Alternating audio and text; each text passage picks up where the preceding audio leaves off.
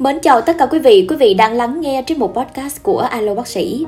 Thưa quý vị, hôm nay Alo Bác sĩ mắt bạn những bất thường ở mắt, cảnh báo cao huyết áp. Mời quý vị cùng lắng nghe. Một người có khả năng bị cao huyết áp nếu bỗng dưng mắt chảy máu, mờ và suy giảm thị lực. Thưa quý vị, cao huyết áp là bệnh lý mạng tính, gây ra nhiều áp lực cho tim. Nguyên nhân của nhiều biến chứng như tai biến mạch máu não, suy tim, bệnh tim mạch vành, nhồi máu cơ tim. Tỷ lệ người cao huyết áp khá lớn, thường chiếm 20% dân số ở độ tuổi trưởng thành.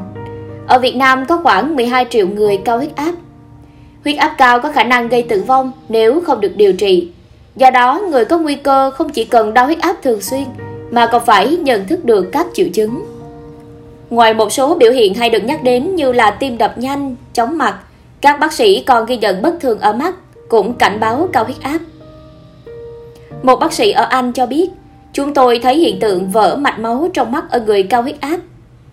Ông giải thích, huyết áp cao có thể làm vỡ các mạch máu nhỏ, mỏng manh ở đáy mắt và điều này gây tổn thương cho võng mạc, dẫn tới chảy máu trong mắt, gây mờ mắt, giảm hoặc là mất thị lực. Bác sĩ có thể phát hiện các dấu hiệu ban đầu của huyết áp cao và tiểu đường chỉ bằng cách là nhìn vào đáy mắt của bạn. Các triệu chứng khác của cao huyết áp Cao huyết áp xảy ra khi áp lực của máu tác động lên thành động mạch tăng cao. Một trong những vấn đề lớn nhất của tình trạng này là hầu hết dấu hiệu bệnh đều khá mờ nhạt. Bởi vậy cao huyết áp thường được gọi là kẻ giết người thầm lặng. Một số triệu chứng phổ biến nhất được ghi nhận ở các bệnh nhân bao gồm chóng mặt, cảm giác đập thình thịch ở ngực hoặc ở đầu, khó thở, nhức đầu và trong một số trường hợp chảy máu cam. Một số yếu tố chính có thể dẫn đến cao huyết áp bao gồm là tuổi tác, thừa cân béo phì, tiền sử gia đình bị tăng huyết áp và trầm cảm. Vậy chúng ta cần kiểm soát bệnh như thế nào? Điều trị tăng huyết áp bắt đầu bằng quá trình thay đổi lối sống. Các việc cần làm là giảm cân như nếu mà chúng ta thừa cân, tăng cường tập thể dục hàng ngày, ngủ đủ giấc, giảm muối trong chế độ ăn và ngừng hút thuốc lại, giảm uống rượu và giảm mức độ căng thẳng.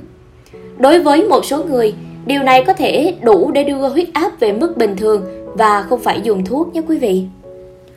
Tuy nhiên thì trong một số trường hợp cần những biện pháp bổ sung để đưa huyết áp xuống mức bình thường.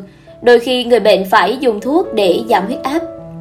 Khi sang tuổi 40, bạn nên thường xuyên đi khám định kỳ để phát hiện các dấu hiệu ban đầu của cao huyết áp, cũng như là bệnh liên quan thận, tim, tiểu đường loại 2 hoặc chứng sa sút trí tuệ. Thông tin trên cũng đã khép lại à, chương trình ngày hôm nay. Cảm ơn quý vị đã dành ra một ít thời gian trong ngày để lắng nghe podcast của Alo Bác sĩ.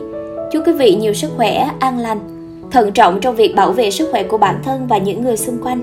Cảm ơn quý vị vì đã lắng nghe. Thân ái chào và hẹn gặp lại quý vị vào số phát sóng tiếp theo. thank you